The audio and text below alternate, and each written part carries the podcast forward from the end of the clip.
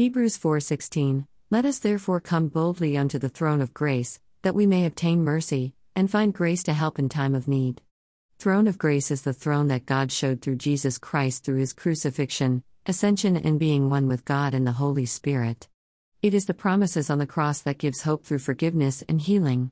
God being the highest authority of all time, sacrificed his only son to build a covenant that those who decide to walk and remain in his ways will be forgiveness of their sins, an opportunity to live a new leash of life.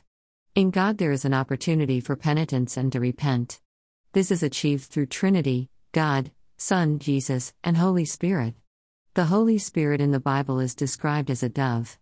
One social perception that I have seen in the society does to women is make them feel guilty about their chastise. They think they can corner them as being immoral. The place I come from have a community of people who belong to an indigenous caste. I found that the indigenous population when I worked with them have a social living which is really admirable.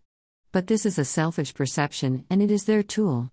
The woman who will question a man touching a woman from some other community despite her dislike will not question their own men touching a woman when she dislikes him. They are not allowed to say a no to him. And everything is stratified based on wealth. This is what I understood when I worked with them.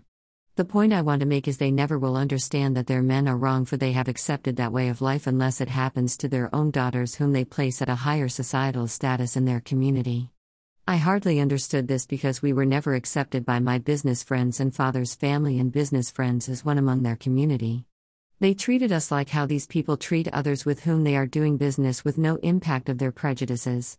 Yet there was sharing of goodness and hard times with them. There was companion love between us.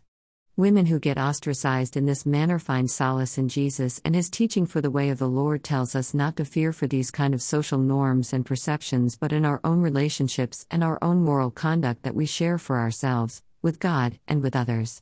It does not bias men from women while both are treated on the same plane. Dear Lord, Almighty bless this day and the days to come.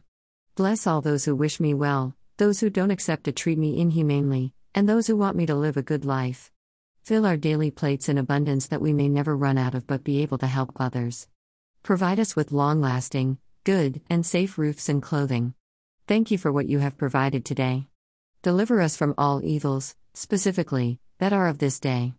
Touch us with your healing hand so that we may remain in good health. Make way for us and show us the way to your blessedness that we may lead our lives in peace, joy, love, hope, faith, goodness, prosperity, praise, and worship exemplifying your glory for a victorious life on this earth. Amen.